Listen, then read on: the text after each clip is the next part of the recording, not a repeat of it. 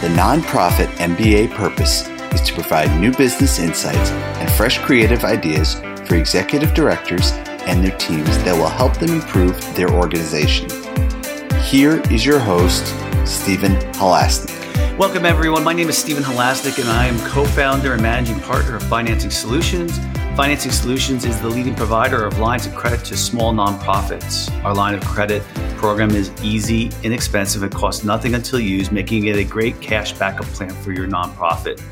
If you'd like to learn more about the program, please visit us at nonprofitmbapodcast.com. And if you decide today, we will give you a $250 credit on file, or feel free to give us a call at 862-207-4118. Just remember, the time to set up your line of credit is today, not when you actually have the emergency. That's what a line of credit is for. It's to be a backup plan. And because it doesn't cost anything, it kind of, until you use it, then it makes a lot of sense to have it as a backup plan. Today, I'm excited to be speaking with Gabe Cooper from Virtuous. Gabe is the founder and CEO of Virtuous, a technology company committed to helping nonprofits grow generosity. Much more than a nonprofit CRM, Virtuous is a suite of responsive fundraising platforms designed to help nonprofit teams build better supporter relationships and increase impact with confidence. Previously, Gabe was in leadership at a large nonprofit and co-founded an innovation consultancy. His drive stems from a passion to create market-defining software and help charities reimagine generosity. He frequently writes and speaks about empowering nonprofits to grow generosity through technology. Gabe, welcome to today's Nonprofit MBA podcast. Yeah, thanks so much for having me. So, Gabe, today's topic, just for our listeners is, and for all of us, of course, is how to build better donor relationships, retain more donors, and grow giving. If you had to say the number one most important thing in building strong donor relationships, what would you say it is? Yeah, it's a good question. I think, it really comes down to the fact that giving is massively personal. It's one of the most personal things we'll do. So if you think about the last few times you gave to a charity, it's for incredibly personal reasons. Like my wife is type 1 diabetic, and so we've been involved with juvenile diabetes, or we adopted a child, and so we've been involved with adoption and foster care charities. We give for very personal reasons. And so I think as a nonprofit, if you want to grow giving, you have to figure out how to be more personal with your donors at scale, like really connect with their individual passions, the reasons why they gave, and bring them in close to your cause in a very personal way. Yeah, that's great. I'm going to let you in on a secret. I love CRM systems. I was actually telling a friend this the other day. So one of the first CRM systems that came out was called Goldmine. Sure. And I bought one of the first laptops. This is 25 years ago. I bought one of the first laptops that came out just so that I could run Goldmine software on that. That's awesome. And the reason for it was, at the time I was in sales, and I was working for Xerox, and I saw the value in being able to have a system that allowed me to record everything about a client that I was working with. And so that I could have, so I can know everything about them. I can know about their family, their personal life, their work, everything. And it fits right into what you're talking about. And that is, if you really want to get to know somebody, I happen to have a good memory too for remembering personal things, but, then there's other thing of course, CRM systems do for you too. But I get what you're saying, using, your memory, or using a CRM system to be able to know who you're dealing with, to ask the right questions, is kind of critical to the success. Would you agree with that? Yeah, I totally agree. And I think sort of the first wave of CRMs like Goldmine were great in that they at least allowed you to store information. So knowledge you had in your head, notes you wanted to make about the person, their name, their contact info, you could at least store it. And I think what's exciting about sort of the next generation of technology is it actually allows you to turn it into, you know, for lack of a better word, an offensive weapon. And so you can begin automating, you know, next steps. And so you can get reminders when it's somebody's birthday, or you can automatically send them text messages or emails, or you can pull in third-party data sources like wealth data or social media data to enhance how you listen to donors, right? And so it's really fun. This next wave of technology is really turning it just from a database into something that proactively grows giving. Yeah. And the other thing is, like, you know, I don't even know if Goldmine's still around anymore, but the CRM systems that we use, you know, what's interesting is that the people who make the CRM systems, like in your case, yours, or, you know, other ones, they're kind of experts in their fields. And so when you go with a software product, you know, like a CRM system, everything that you would think that you would want, or anything that you think that I would want, it's progressed so well that it's automatically built into the system. So it's like the best practices of fundraising or getting donors is all built in, and all I need to do is, you know, and I'm not, you know, pitching your product. I'm pitching CRM systems in general, and so I'm a big proponent of that. I mean, how do you feel about that? Yeah, I totally agree. It's been fun. Our team in particular, we have most of our team came from nonprofit, right? So we have a guy that led growth at a large nonprofit, several that came from small nonprofits, and so you're absolutely right. Is that a lot of our team's been in the seat of nonprofit pros, and then we talk to thousands of fundraisers every day. And so when you can build all those best practices and learnings in, and then users get to take advantage of that, right? Because it's, you know, all the funny little things that you do on a day-to-day basis, when they can be automatically built into the software you're using to help make your life easier, that's a good day, right? It grows generosity, but it saves you a lot of time as well.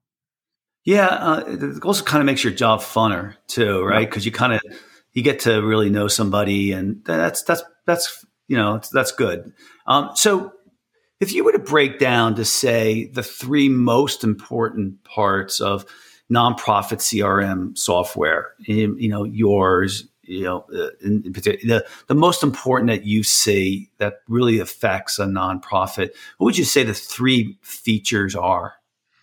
Yeah, I mean, from a feature perspective, it's really, you know, someplace to store your data and get insights, and then the ability to begin to automate next steps with each donor. So automate email, SMS, letters, and then the ability to have seamless, beautiful giving experiences to make giving really easy for your donors. I think from a feature point of view, that's probably it. From a kind of a higher level point of view, I think it's helpful to think in terms of what we call a responsive framework. So listen, connect, and suggest. And so by that, I mean, you want a system that helps your entire team listen to your donors really well. Like, know what they're doing, know what makes them tick, know what they care about, know when they visit your website, know when they open your email, to know everything about them and have a holistic 360 view. So you want to listen well. And then you need tools that help you connect. And so how can you send the right communication to the right person at the right time? And do you have tools that allow you to do that on multiple channels? And then suggest is just, how do you suggest the right next step at the right time? If you have, you know, board members or major donors listen to this, I'm sure they've all had the experience where they'll give a $10,000 gift, and then a month later, they'll get a piece of mail that asks them for $50 a month. And they'll think, what the heck? Like, I literally just gave $10,000 and you're asking me for $50 a month. Right? So yeah. That's the kind of thing we want to avoid as a nonprofit, is how do we suggest the right thing at the right time so we're meeting our donors where they're at. How do you do that? How do you in the system mark who gets communicated differently? Yeah, that's right. So it comes down to setting up rules for who gets what when, and being able to better segment your donors. So, you know, for example, in our system, everybody that visits your website could see a completely different gift ask or giving array on your donation page. And so you're using kind of like AI technology to say, oh, this person's given three $50 gifts in the past. We should probably ask them for $50 a month. Or this person has high giving potential because we look at your real estate holdings or your public wealth data and know that you're probably not a $50 a month donor. You're probably a $50,000 a year donor. And so we just leave a blank box. And so you can let your imagination go wild. And so by using connected technologies and some interesting data analytics, you can really customize the experience for each person. Are there? Are you integrating that into other databases that tell you that person's worth a lot of money and stuff like that? Yeah, that's exactly right. So you can use the data that's in your own system. So if everybody has a different engagement footprint with you, right? They volunteered once, they've given a couple of gifts, they visited your website, they opened an email. So you can use all of that data that you have. And then you can start pulling in third-party data sources. So like publicly available wealth data, you can, there's several providers out there in the space, but they basically tell you, this is this person's net worth. This is their giving capacity. This is the public gifts that they've made in the past. And then we can get an even more full idea. You can also pull in geolocation data. So our system will say, hey, Stephen lives in this neighborhood around three other donors. And so that's a little bit of information. So now you begin to see how people are connected either through geolocation or even social media. And so you sort of combine all those data points, and then you want a system that helps you make sense of it and bubble up insights that you can act on. Yeah, I never really knew how accurate that wealth information would be. I guess now that you say the geolocator, I guess they use the value of the person's house to kind of determine their worth. Is that how it works? Yeah. So real estate is a big part of wealth data. Honestly, wealth data is just a helpful signal, but it's not perfect, right? You actually want to talk to the person. So it comes down to, their real estate holdings, any public gifts they've given in the past. And there's several other things you can pick up around wealth publicly. But then, you also want to know, they seem to be passionate about malaria more than they are water. Now I know at least how to tee up a conversation to determine if we're going to be their charity of choice. Now I at least know sort of the range of gift they might be capable of. But it's a bit more nuanced than just saying, hey, their home's worth $5 million. I think they can get 50,000. Yeah, I figured. So let's take a typical scenario. Most of our listeners who are listening today, that their nonprofit are typically under $5 million in revenue a year. From your experience, a smaller nonprofit, even less than $1 million, what are they using for What are they using instead of CRM right now? They're just using their memory. Is that what they're?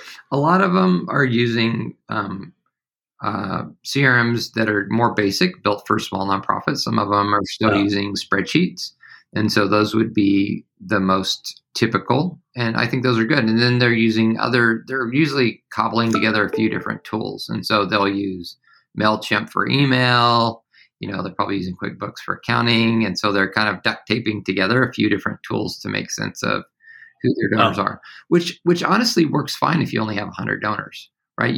Because you kind of know everybody, but social science tells us that we can realistically only maintain a relationship with about 120 folks. And so, once you start getting 500, 1,000 donors, then it becomes a problem. You can't manage it in your brain or in Excel anymore. Yeah. So people who have the traditional systems that you mentioned, and then they jump into a CRM systems, what have you seen? How does their organizations change?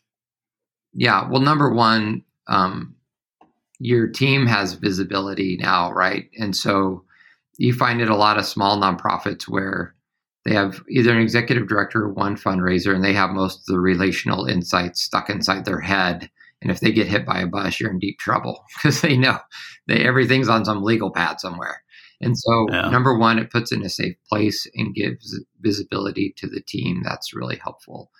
But then number two, it allows them to take action way easier. And so now they know, this half of our donors respond really good to email, the other half don't, right? Or we know that we have 100 donors that are in Des Moines, and we should probably host an event in Des Moines for our 100 donors in Des Moines. You know, it begins giving you more insights that you can actually act on, which is really hard when you're just in spreadsheets or a more basic database. You know, you brought up a really good point when you're saying, you know, God forbid something should happen to the executive director who has all the connections at the nonprofit. You know, the CRM system is allows you to have business succession. Mm-hmm. I can see where if it's being used on a consistent basis, someone else who's stepping into that role, regardless if it's for whatever reason, can easily pick up where the other person left off. That's right. So you're really by going with some type of CRM system and having a system in place allows you to ensure the longevity of the nonprofit, which you know is important. Yeah, resiliency is really important, and then. You know, as you begin scaling, then it moves from just resiliency to then what are we doing to raise more money, right? So yeah. One of the biggest issues there is really donor retention for most small nonprofits. So people, you know, a typical small nonprofit, people will give one gift and then 76% of the time they'll never give again. And so it just creates this really leaky funnel where you know, you're always out hustling, trying to raise money, and you're always trying to make ends meet month over month. And so one of the things that a CRM plus some marketing tools help you do is retain your donors better, right? So you can actually reach out to them more often in a more personal way to keep them around longer. And so you're not always just feeling like you're shoveling water out of the boat month over month trying to raise money. You said something before that caught my attention in regards to people using QuickBooks and MailChimp, and then there may be another system. Does like, let's say, for example, your system pull data from QuickBooks? Yeah. So our system integrates with QuickBooks, and you'll find others that integrate with QuickBooks as well or other accounting tools. And so what we find is integrating with an accounting system makes life easier for your accounting team. But really the most important thing is integrating with your marketing tools. So like a CRM that also does email, that does direct mail, and that does SMS, so that your website, your email, all your other marketing activities aren't disconnected. And then that way you know, oh, I only want to send this direct mail piece to these people, you know, about this topic. And you can begin being much more sophisticated. Or I want to text these people, or I want to call back these people. If those systems are connected, what you find is you're able to fundraise way more effectively, as opposed to what a lot of nonprofits do, which is just a spray and pray approach. You know, they have a list of donors, and you know, in November, we're going to blast out all of our donors with the exact same thing. Now you're able for the first time to be a little more sophisticated. I have to, the CRM nerd in me is going to ask you a question, and that is, from a feature standpoint, I think of my own CRM system that I really love. And are you able to hit a button to make make the call and record that call that person is making? Yeah, so it depends. For some of our customers, we're integrated with their VoIP system. So they're like a donor support team. Somebody will call in, the number will automatically pop to the donor's record, and they'll do some call recording through their VoIP. And so you can do that. What we find that gets used even more is for major donor folks or that are out on the road, having a mobile app where you can dictate notes after the call into your mobile app. So you just dictate notes into your CRM. That ends up being even more popular. Yeah, I didn't think as much about that people probably are on the road talking to people live, so that kind of makes sense. The reason why I asked about the, you know, a lot of the nonprofits, you know, you have one or two people who are doing lots of fundraising, right? Mm-hmm. And sometimes you need to train other people coming in, and it's great to be able to listen to their calls. Yes. and to do training on that. And, you know, it really allows you to take years of experience that someone has and really kind of pass it down to the next person. So that's why I kind of mentioned that. I know for us, that's a big deal. The training component of it's one of the main things I wanted. Yeah. So once somebody, where do you see CRM going in your space with nonprofits? Like, what are nonprofits asking for that you haven't come out yet that you can say, oh, okay, this is where the future of CRM is going to have to go?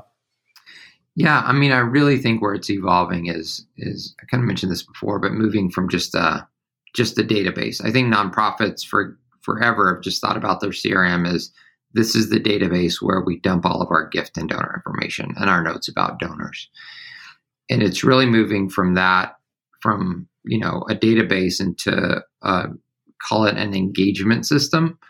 So we call it a responsive fundraising platform, but it's now it moves from just a place to store your data to a place that helps you respond in real time to donor behavior. And so, you know, if somebody gave a first gift, I want them to get these 3 communications. Or if somebody's about to lapse, I want to know what somebody on my team to call. And so now it's beginning to automate engagement and using machine learning and AI to be able to bubble up the right action at the right time. And so that's really where it's going is using data to drive engagement at scale rather than just being a dumb database. Yeah. So giving you insights that you didn't even think you would need to, that you would want to ask. That's right. Yeah. Yeah. How far away are you there now? Or is that where you think it's going to go?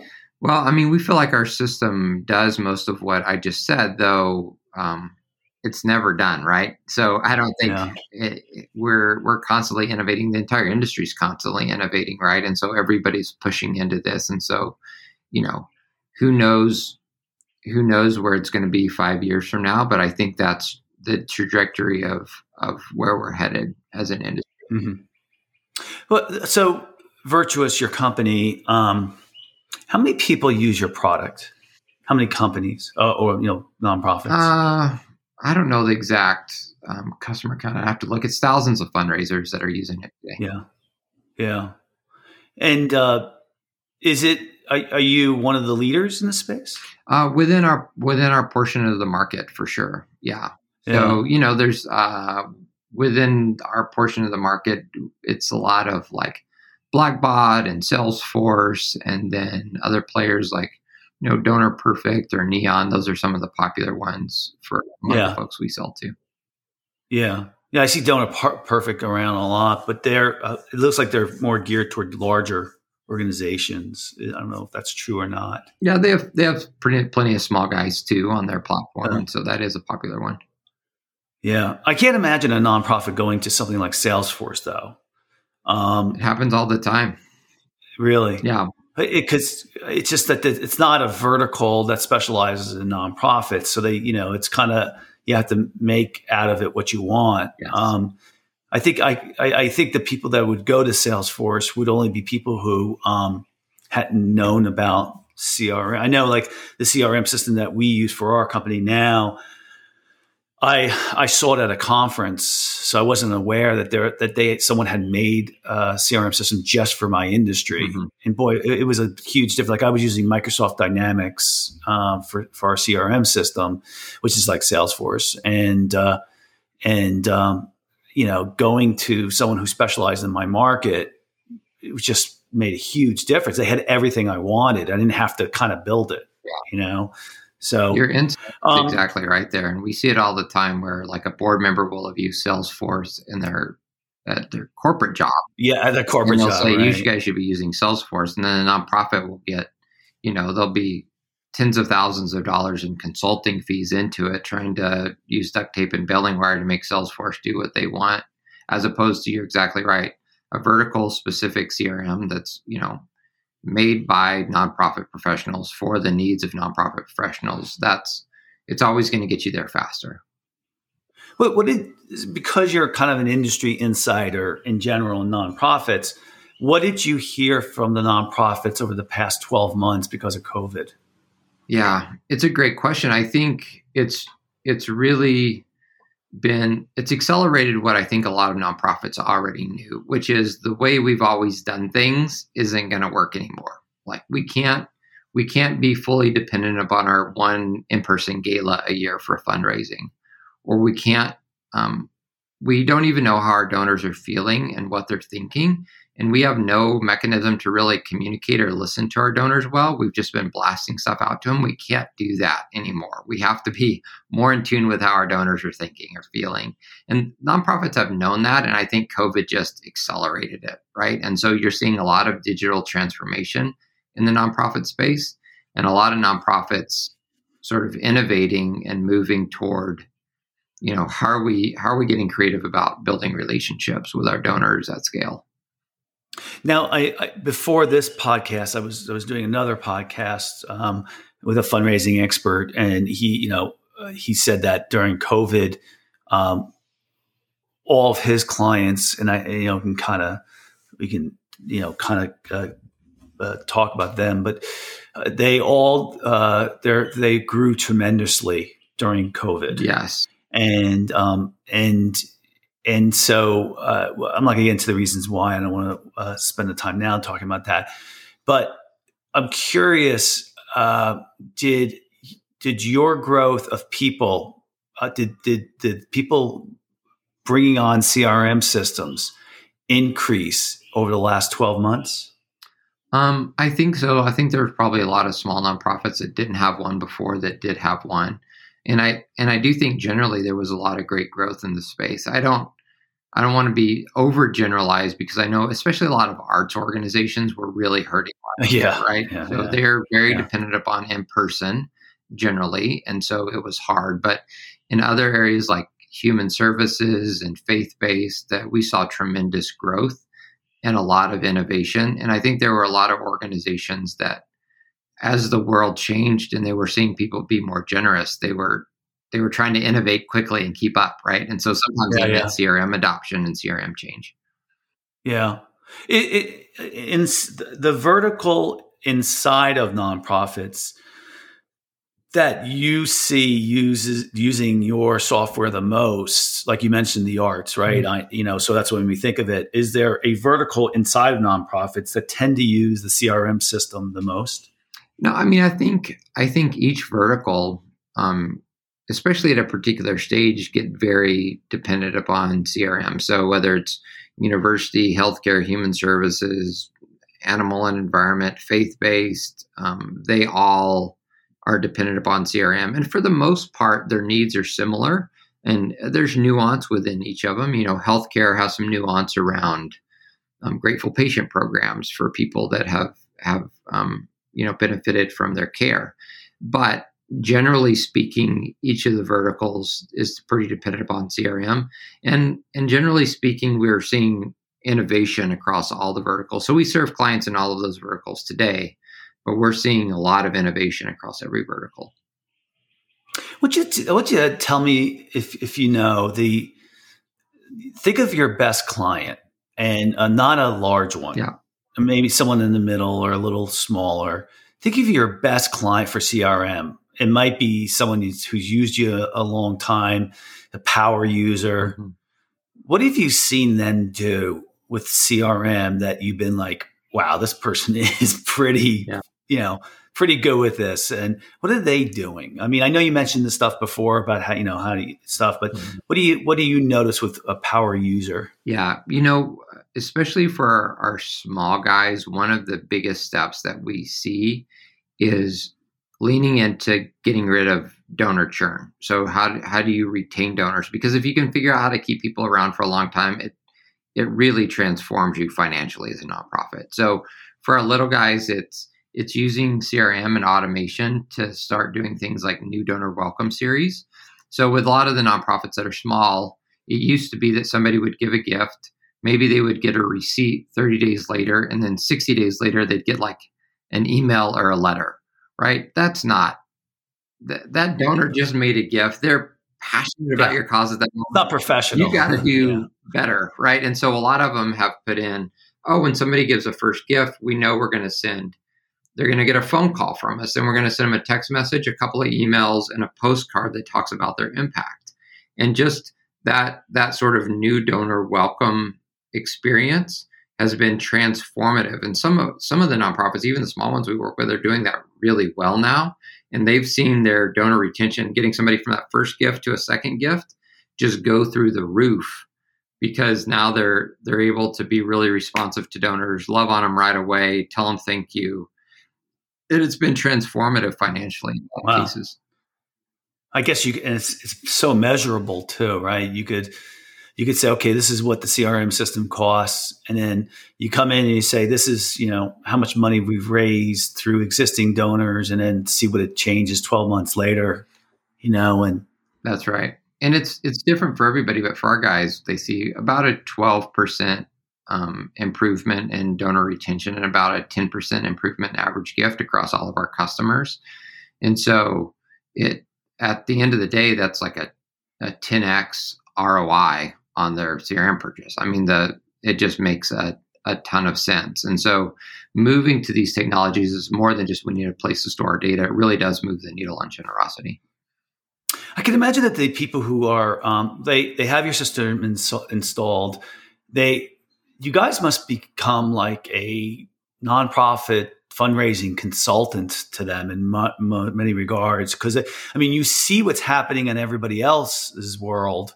And so you can kind of say, hey, the best practices for this is to do this. So I can kind of, I know that's what happens with me, with my CRM system. When I call my company, I'm like, I'm trying to do this. And they're like, oh, okay, this is the way you want to do it. And by the way, this is also helpful for you. Is that, that's accurate? Yeah, that's accurate. I mean, we always talk about a platform, playbooks, and people. So you kind of need all three of those, right? The software is important, but you need a playbook. So you need to know what the best practices are, the things I need to be doing strategically and tactically to be successful. I need a playbook for that. And then I need people. So I need somebody at that company that I can talk to, that can help me through, that can provide training, all that kind of thing. And unless you have all three of those, you're never going to get the full benefit. So yeah, we find ourselves doing that a lot, or just partnering with other people. There's some great fundraising agencies out there that we partner with.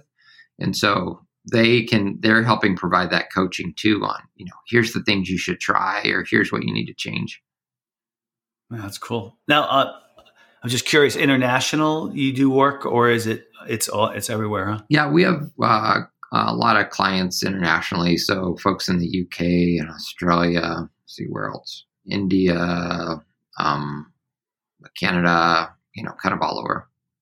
How is the software market for nonprofits internationally? Are all the software providers in the United States, or is there other countries that are strong software as a service, so to speak, model? I'm just curious. In the nonprofit space, most of them are in the U.S., but every country has its own little solutions or software companies that have sprouted up. And so especially in places like UK, Australia, and Canada, they have pretty rich, healthy nonprofit ecosystems. The laws in each of those countries are different, right? And so it varies a little bit, but there are software providers in those countries that have kind of sprouted up to help.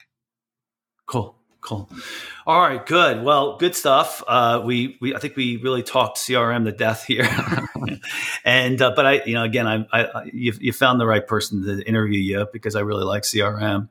So I really would like to thank Gabe Cooper from Virtuous for coming on to today's podcast. If you like today's podcast, please feel free to share it with a friend, and also subscribe on your favorite podcasting app. If you like today's podcast, please give us a review on your podcasting app to help us get the word out. The Nonprofit MBA podcast is very, very popular. We have thousands of listeners. And of course, if you're looking for a line of credit for your nonprofit, you can call us at 862-207-4118, or visit our website at nonprofitmbapodcast.com.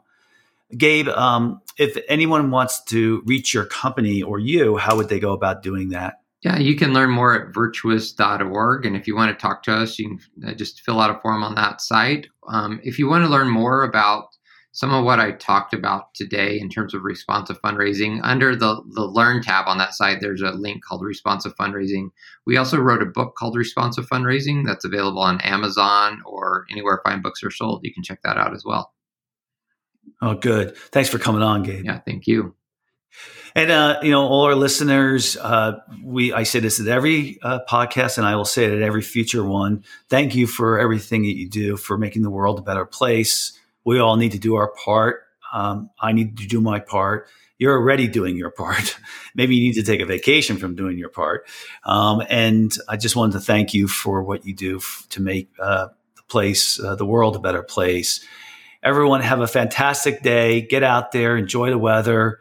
The last 12 months seems to be behind us and things are moving forward. So have a fantastic day, everybody. See you later.